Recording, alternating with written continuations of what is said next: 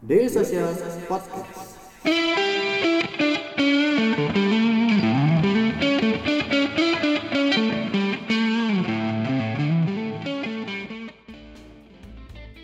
Halo dari Kemang Selatan 1D nomor 2 Daily Social HQ Bertemu lagi di Ngobrolin Startupnya Daily Social Podcast Selamat sore teman-teman pendengar Daily Social Podcast Dalam episode ini saya ingin membahas salah satu strategi bisnis Yang mungkin teman-teman pendengar Daily Social Podcast sering sering dengar lah dari pembicara-pembicara sebelumnya Atau dari episode-episode sebelumnya Tentang salah satu strategi bisnis di startup gitu Nah, eh, salah satu bisnis yang memang boleh terbilang ini wajib wajib dipikirkan juga oleh para founder atau oleh para eh, perintis lah di dunia startup gitu. Yaitu tentang pivoting. Nah, sebelum kita ngebahas pivoting lebih lanjut, mungkin eh, banyak juga dari para pendengar eh, Daily Social Podcast yang belum tahu pivoting itu apa sih gitu. Nah, pivoting itu adalah mengubah haluan bisnis atau istilahnya mengubah fokus bisnis lah gitu. Pilihan untuk melakukan pivoting sering kali terjadi di dunia startup yang syarat dengan perubahan dengan cepat gitu. Sudah banyak startup lokal hingga asing yang hingga akhirnya terpaksa melakukan pivoting karena alasan-alasan tertentu. Contohnya seperti Instagram yang dulunya namanya BURBN gitu dan location based HTML5 app gitu. Terus ada juga Twitter yang dulunya sempat dikenal dengan audio podcasting platform. Hingga kalau di Indonesianya tuh ada Yes Boss yang baru-baru ini kemarin habis kita eh, wawancara juga di sini. Yes Boss sekarang ber- sudah berubah menjadi kata.ai gitu. Nah, itu mungkin sedikit tentang pivoting di dunia startup. Nah, untuk episode ini biar kita lebih paham nih tentang pivoting, saya udah bersama eh, ya boleh dibilang expertnya lah di, di bidang startup yang sudah juga melakukan pivoting untuk startupnya yaitu ada Mas Nicholas Tambunan yang merupakan CEO dan co-foundernya dari Acceleran. Halo Mas Ivan. Halo Mas. Saya panggil Mas Ivan aja mungkin ya. Siap. Gitu. Nah, perlu teman-teman ta- eh, Daily Social Podcast tahu kenapa saya ngajak Mas Ivan dari Acceleran ini ngobrol tentang pivoting. Sekelas info aja nih. Udah banyak loh artikel di Daily Social bahkan baru kemarin nih kita wawancara di YouTube ya Mas ya. Iya, iya. Gitu di di YouTube-nya Daily Social bahwasannya Acceleran ini juga pernah melakukan pivoting dalam menjalankan bisnisnya tepatnya di tahun 2017. Acceleran yang di-launch pada Maret 2017 awalnya berfokus dalam bisnis equity crowdfunding ya Mas ya. Betul. Namun pada perkembangannya pada Oktober 2017 kemarin Mas Ivan dan tim memutuskan untuk melakukan pivoting menjadi peer-to-peer lending startup ya Mas ya. Betul. Nah, biar biar lebih lengkap nih, kita tanya aja langsung mungkin ya ke Mas ke Mas Ivannya gitu.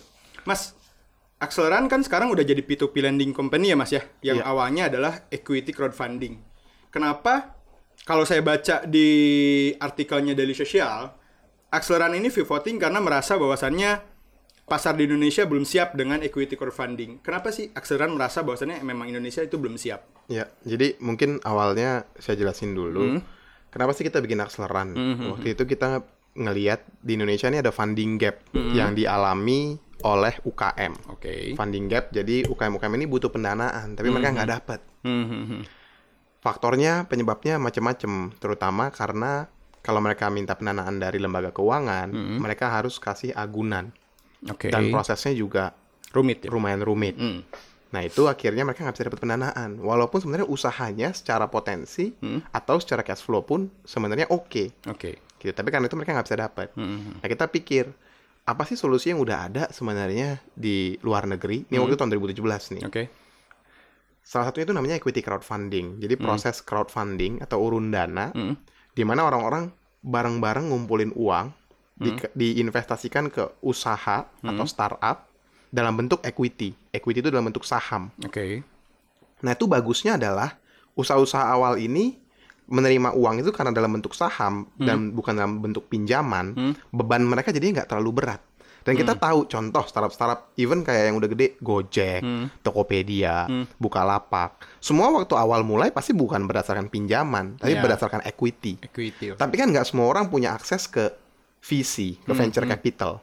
Nggak semua orang punya keluarga yang punya uang banyak untuk bisa kasih modal untuk mulai usaha Hmm, hmm, hmm. gitu. Nah, kita pikir skema crowdfunding ini, equity crowdfunding ini, kalau dijalankan benar-benar bisa kasih solusi yang baik Oke. buat usaha-usaha baru tadi. Oke. Di sisi lain, itu juga ngasih akses investasi buat orang-orang bisa invest di usaha-usaha baru ini. Hmm, hmm, hmm, hmm. bisa bayangin kalau dulu orang bisa punya akses untuk investasi di Gojek Hmm, waktu dia masih nilainya masih kecil. masih kecil ya. Sampai dengan sekarang untungnya juga Besar, gede ya. gitu. Itu idenya. Hmm, Kita mau bikin di Indonesia equity crowdfunding. Oke. Tapi ternyata di Indonesia marketnya nggak ready.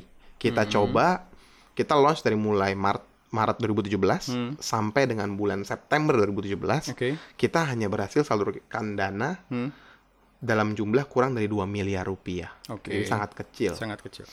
Nah, kita belajar kenapa sih masalahnya produk yang kita tawarkan sangat baik, Hmm, tapi ternyata marketnya nggak responsif. Oke. Kenapa nggak responsif? Nomor satu karena ternyata masyarakat Indonesia itu memang maunya kalau investasi itu bentuknya yang pendapatannya tetap hmm, dan tenornya pendek. pendek. Oke. Sedangkan kalau equity atau saham Hmm, itu kan bagi hasil. hmm. Kalau untung sama-sama untung, kalau rugi sama-sama un- rugi. iya. Hmm. Jadi bukan pendapatan tetap Hmm, hmm, dan tenornya panjang karena Ya. nggak jelas kapan nih bisa uangnya balik, Hmm. tergantung keuntungannya Hmm. atau kapan ada yang beli perusahaannya. Oke. gitu. Itu yang nyebabin akhirnya dalam waktu enam bulan kita hanya bisa salurin 2 miliar. Gitu, orang Indonesia secara culture nggak biasa. Itu makanya juga sekarang kan yang berinvestasi di pasar modal kita Hmm. itu kurang dari satu persen dari jumlah penduduk Indonesia. Gitu, jadi ya memang seperti itu. Oke. Dek,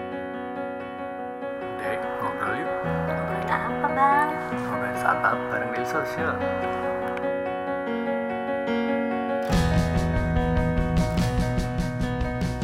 Daily Social Podcast. Berarti memang eh, mungkin kalau boleh dibilang memang behavior kita belum ke sana ya Mas ya? Betul. Belum belum terbiasa untuk behavior menanam saham dan lain-lain gitu Betul. kan. Oh, Oke. Nah, terus kenapa harus P2P lending sih Mas akseleran ini gitu? Terus emang eh, gimana sih caranya Mas dan tim gitu ya, Mas Mas dan tim akseleran itu nentuin unique value-nya di tengah banyaknya ya kita tahu lah sudah banyak lah P2P lending di Indonesia. Nah, Mas Mas eh, Ivan dengan tim di akseleran itu gimana sih eh, nentuin unique value-nya ini? Ya, jadi waktu itu kita mikir kita tetap pengen tujuannya kan bikin inklusi keuangan. Hmm. Dan kita lihat market maunya yang pendapatannya tetap, tenornya pendek. Hmm, hmm. Makanya kita pikir, oh kalau kalau memang seperti itu demand-nya, ya kita keluarin peer-to-peer lending. Oke. Waktu itu udah ada beberapa pemain peer-to-peer lending, Hmm. tapi kita belum ngelihat sebenarnya platform yang bisa ngasih pinjaman untuk UKM, Hmm. basisnya bisa tagihan, Hmm. bisa inventory, persediaan dagang, bisa mesin peralatan. Oke. Nah, kita ngelihat kalau kita bisa kasih produk yang fleksibel buat si UKM ini, Hmm. plus di sisi lain kita kasih akses investasi buat orang banyak. Hmm. Waktu itu belum ada yang bisa kasih orang bisa mulai kasih pinjaman mulai dari 100.000 ribu rupiah. Dan dari sisi UI UX menurut kita banyak yang bisa diimprove. Oke. Nah makanya waktu itu kita decide kita mau keluarin peer-to-peer lending yang buat si penerima pinjamannya nih values-nya adalah kita kasih produk yang fleksibel. Hmm. Bisa itu tagihan, bisa itu persediaan dagang, bisa itu mesin peralatan. Hmm. Di sisi lain untuk pemberi pinjamannya kita mau buka akses yang seluas-luasnya. Dari mulai 100.000 ribu udah bisa mulai ikutan kasih pinjaman. Oke. Bunganya lumayan 18 sampai 21 persen per tahun. Hmm. Kemudian aman, Hmm. tingkat NPL-nya harus kecil. Hmm. Dan yang terakhir UI UX-nya juga harus bagus.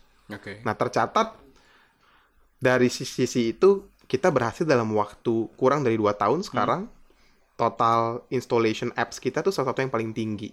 Udah Oke. lebih dari 250 ribu kali diinstall. Itu dibanding P2P lending yang lain ya? Dibanding P2P lending lain yang main di sektor UKM. Oke. Gitu. Oh, Oke. Nah, saya pengen tahu gimana sih Mas cara cara si akseleran ini nentuin unique value-nya. Oh, gua begini nih biar bi- misalkan eh, biar bisa menjadi daya tarik tuh kita harus kayak gini untuk bisa menarik konsumen atau misalkan klien itu kita harus kayak gini. Gimana sih, Mas? Jadi sebenarnya yang paling penting itu kita harus make sure Hmm. kita ngasih solusi yang real Oke. terhadap problem yang real juga. Oke. Kalau kita bisa kasih solusi yang real terhadap problem yang real, kita bisa create yang namanya product market fit. Hmm, hmm, Itu makanya penting untuk melakukan riset Hmm. yang cukup mendalam gitu. Hmm, hmm, hmm. Sebelum kita full blown launching. Oke. Itu yang waktu kita launch equity crowdfunding nggak kita lakukan dengan benar-benar seksama. Oke. Tapi untungnya waktu kita launch equity crowdfunding kita lean. Kita nggak gede-gede dulu. Sehingga kita bisa pivot dalam da- dalam waktu yang cukup singkat dan cukup efisien. Hmm, hmm, Tercatat waktu enam bulan awal kita di equity crowdfunding cuma salurin 2 miliar. Hmm. kita sekarang dalam waktu 20 bulan kita udah salurin 500 miliar. Bedanya jauh Cukup ke mana-mana. jauh sih, iya Gitu. sih benar. Nah, sekarang berbicara eh, dari perubahan haluan bisnis ya atau pivoting itu sendiri, Mas. Challenge terbesar dulu waktu Mas dan tim ini mel- melakukan eh, pivoting itu apa sih, Mas? Challenge terbesarnya yang pertama itu eh, kita harus benar-benar ngerubah bisnis model kita. Oke. Itu kan mulai dari nol lagi tuh. Iya, mulai dari nol.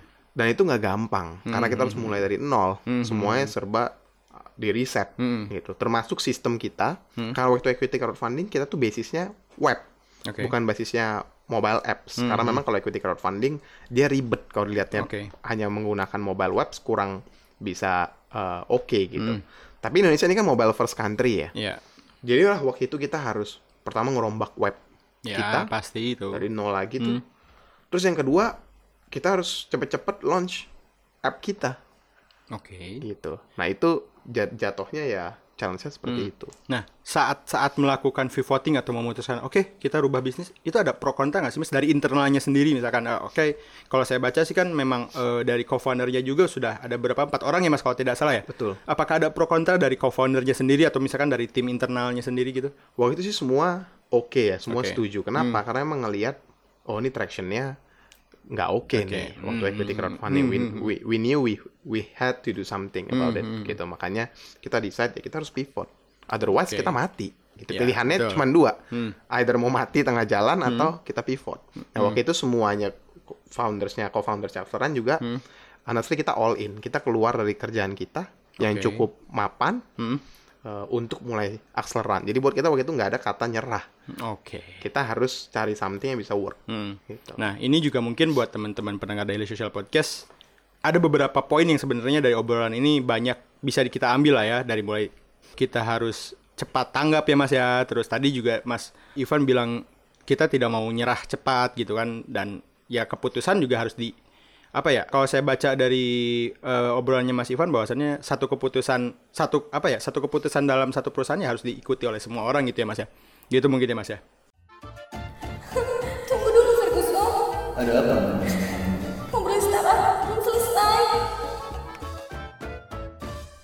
Nah, masih di ngobrolin startupnya dari Social Podcast. Masih sama Mas Ivan, kita ngobrolin tentang pivoting. Mas, pengen dong diceritain tentang gimana sih proses product market fit yang dilakukan oleh Acceleran untuk kemudian mengembangkan produk P2P lendingnya gitu. Terus pembelajaran terbesar dari menjalankan bisnis equity crowdfunding di Indonesia itu apa aja? Yang misalkan bisa dipakai oleh Acceleran di hari ini gitu. Ya. Jadi yang pertama, yang penting nih, kita mau punya produk sebagus apa pun, Hmm. kalau itu nggak memberikan solusi yang disukai oleh pasar, itu akhirnya nggak akan bisa useful. Oke. Makanya penting banget untuk tahu produk market fit. Yang pertama, kita lihat dulu nih, apa sih problem yang real Hmm, yang mau kita solve itu dulu. Setelah itu baru yang kedua kita riset solusi apa yang kira-kira Oke. bisa efektif untuk solve that problem. Hmm, Nah setelah itu kita harus bikin yang namanya MVP, minimum viable product. Oke. Jangan langsung gede-gede. Kalau belum apa-apa launching pegawai langsung 50 orang. Hmm. Nanti kalau ternyata hasilnya nggak oke, Iya. pivotnya susah, udah keburu gede, Hmm, hmm, hmm. gitu. Jadi launch dalam bentuk MVP, kemudian lihat respon pasar seperti apa. Oke. Nah dari situ baru kita buat adjustment sesuai dengan respon pasar tadi. Oke. Gitu. Berarti menurut Mas Ivan yang sudah melakukan pivoting nih, berarti memang eh, posisi si research ini memang penting ya Mas ya. Betul. Dan kalau menurut saya itu bukan satu hal yang bisa dilakukan dalam satu satu kali saja gitu. Iya. Ya, bakal menerus research itu harus menerus, dilakukan iya. ya Mas ya. Dan memang ini yang ini yang juga penting ya kalau Hmm. kita bikin startup, ya kita harus turun tanya ke orang-orang. Oke. Kira-kira kalau begini oke nggak sih? Hmm. Jangan hanya mikir apa yang kita pikir benar Oke. gitu. Terutama Hmm, hmm, hmm. untuk founders, Hmm. biasanya itu punya yang namanya distorted reality. Oke. Distorted reality ini founders itu sangat percaya dengan produknya. Hmm. Sehingga dia bisa distorted reality-nya. Dia pikir ini bagus, dia pikir ini Iya. oke. Karena kita percaya sama produk kita. Oke. Makanya kita harus terus validate Hmm. uh, bisnis model kita tadi. Hmm. Cek ke orang lain, jangan ke kita doang. Oke, berarti Mas Ivan juga salah satu orang yang percaya bahwasannya yang harus diutamakan itu market, Betul. bukan produk. Produk penting tapi produknya harus fit the market. Dua-duanya sama Oke. penting itu. Kalau Oke. kita marketnya oke, produk kita jelek, ya nggak diambil sama market Iya, juga. betul. Produknya bagus, marketnya nggak ada, ya nggak diambil juga. Oke. Gitu, sama, sama, sama aja bohong. gitu. Jadi dua-duanya penting. Dua-duanya penting hanya Iya. memang eh, dibanding produk mungkin market lebih diduluin ya Mas ya. Bukan dibandingin produk lebih duluin juga, tapi harus sama-sama fit. Oke. Dua-duanya klop. Hmm, gitu. Oke oke oke. Nah, tadi Mas Irfan, eh, Ma- sorry, Mas Ivan bilang bahwasannya jumlah installment aplikasi akseleran dianggap paling banyak dibanding P2P lending untuk UKM yang serupa ya Mas ya. Iya. Nah, gimana sih dari dari semua eh, yang sudah akseleran peroleh hal ini gitu. Mas Ivan tuh melihat UKM di Indonesia tuh gimana sih dari data-data otomatis kan Mas Ivan mempunyai data-data dari sana gitu kan. Mas Ivan tuh melihat UKM di Indonesia hari ini tuh seperti apa sih Mas? Ya, Jadi sebenarnya kalau kita lihat, yang pertama kalau UKM yang kecil Hmm. dan mikro, kebanyakan itu memang nggak ready untuk Oke. bisa dapetin pendanaan. Hmm. Kenapa? Untuk bisa dapetin pendana- pendanaan, mereka harus supply yang namanya data. Oke. Data itu ada dua, ada yang konvensional, data keuangan nih, Hmm. bentuknya kalau konvensional laporan keuangan, rekening koran, mereka hampir pasti nggak ada. Hmm. Gitu yang Ya. yang kecil dan mikro. Ya. Nah, alternatifnya mereka harus kasih harus kasih data alternatif. Bentuknya apa? Bentuknya contohnya transaksi elektronik di e-commerce platform. Hmm. Itu yang kita lakukan, kita ada produk namanya online merchant financing. Hmm. Itu purely based on transactional datanya Oke. si UKM yang kecil-kecil tadi Hmm. di platform partner kita. Bukalapak, Tokopedia. Oke. Itu kita bisa lihat dari dia jualan setahun berapa, Hmm. berapa banyak transaksi, berapa yang berhasil, berapa yang ditolak, komentarnya seperti apa. Itu kan udah terekam secara elektronik Iya, iya. bisa jadikan data. Oke. Tapi ternyata yang jadi masalah kebanyakan UKM yang kecil dan mikro, Hmm. mereka nggak punya yang konvensional, Hmm. yang non konvensional juga nggak punya. Oke. Nah kalau yang seperti itu ya nggak bisa kita Gerak. proses. Mau mau basisnya mau apa? Ya. Gitu. Hmm. Atau kalau misalnya dia misalnya dia nggak jualan eh, secara online, Hmm. bisa juga misalnya dia jualannya pakai POS. Oke. Itu yang bisa ada data transaksinya Iya. juga. Hmm. Nah, yang jadi sulit-sulit tuh yang udah nggak mau konvensional, nggak mau juga online, Ya. gitu. Itu yang akhirnya masalah. Oke. Jangan lupa subscribe Ngobrolin Startup Daily Social Podcast di SoundCloud, Spotify, atau aplikasi podcast favorit kamu. Berarti Gitu. yang Mas Ivan lihat untuk perkembangan di UKM di Indonesia sampai hari ini dari mulai misalkan dari mulai akseleran itu memutuskan untuk P2, P2P lending lah berubah menjadi P2P, P2P lending itu seperti apa? Perkembangannya UKM. Perkembangannya sekarang bagusnya ya dari yang tadinya benar-benar kebanyakan itu nggak siap, Hmm. Sekarang ya makin banyak sosialisasi ke mereka dan mereka ngeliat Hmm. apa sih manfaatnya kalau mereka punya data. Oke. Gitu. Itu akhirnya mereka mulai berinisiatif. Hmm. Banyak yang mulai jualan online, Hmm. banyak yang mulai gunakan POS. Oke. Sehingga data-data non konvensionalnya adalah data-data elektroniknya ada Hmm. untuk jadi basis mereka nanti dapetin pembiayaan gitu. Nah, ini yang kita harapin ke depannya dalam 1 2 3 sampai 5 tahun ke depan Hmm. bisa UKM Indonesia tuh banyak yang jadi bisa bisa jadi jualan online Oke. atau paling nggak pembayarannya melalui pembayaran elektronik. Hmm. Sehingga itu bisa jadi uh, modal mereka untuk bisa tumbuh. Oke. Gitu. Terakhir nih Mas, karena pertanyaan saya saya udah udah udah cukup lumayan banyak juga gitu. Terakhir aja dan ini pasti saya tagih nih ke setiap pembicara yang saya ajak ngobrol di podcast. Tips and triknya nih Mas buat ya mungkin buat para pendengar podcast karena memang banyak juga yang ternyata eh, found- para founder startup yang masih merintis gitu yang ngedengerin gitu. Tips and triknya ketika eh, ketika melakukan vo- eh, voting itu seperti apa? Apa yang harus diper- apa yang harus dilakukan dan apa yang jangan dilakukan oleh startup-startup yang sedang memikirkan untuk voting? Ya. Kalau startup uh, mau pivot Hmm. itu kan biasanya karena memang usahanya udah nggak running well, Hmm, tractionnya. Nah yang pertama jangan keras kepala, Jangan keras kepala, oke. jangan keras kepala. Yang kedua mundur dulu Hmm. untuk lihat apa sih yang kurang. Kalau kita nggak mau mundurin diri kita Hmm. terus ngeliat apa yang kurang, kita nggak bisa point out yang kurang tuh apa dan cari solusinya Oke. gitu. Nah baru yang ketiga jangan menyerah karena eh, kalau kita percaya kita bisa Hmm. dan kita benar-benar liatin ada problem apa yang real, solusi apa yang efektif untuk problem tersebut Hmm. dan kita lakukan ker- kerja keras kuat tenaga untuk wujudin eh, bisnis kita, Hmm. nggak ada yang mustahil. Oke. Singkat, padat, tapi ya cukup menginspirasi lah ya Mas ya gitu. Karena memang banyak juga ya alhamdulillahnya puji Tuhan bahwasannya banyak juga yang bilang bahwasannya setelah mendengar ya kebanyakan setelah mendengar Daily Social Podcast itu banyak yang terinspirasi dan lain-lain. Dan saya yakin setelah teman-teman de- pendengar nih ngedengerin obrolan kita berdua ini makin banyak lagi nih Mas yang terinspirasi. Mudah-mudahan Karena memang untuk V-voting baru kali ini saya bahas gitu dan Oke. baru dengan Mas Ivan ini gitu. Oke, gitu aja mungkin Mas Ivan untuk obrolan kita hari ini. Thank you, Mas. Terima kasih juga buat para pendengar Daily Social Podcast. Terima kasih udah ngedengerin. Semoga banyak inspirasi dan banyak ide yang bisa didapatkan dari eh, ngobrolin sarapnya Daily Social Podcast. Oke, begitu aja buat episode hari ini. Sampai jumpa di episode berikutnya.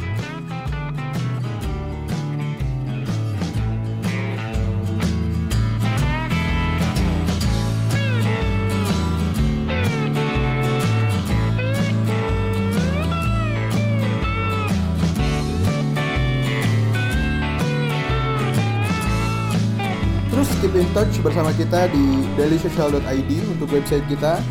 Di Facebook kita ada dailysocial.id, di Twitter kita ada @dailysocial dan di Instagram kita ada @dailysocial.id.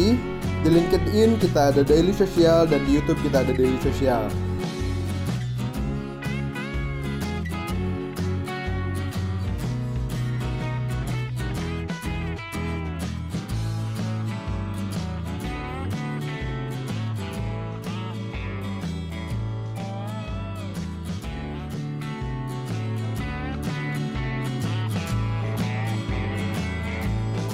Daily Social Podcast.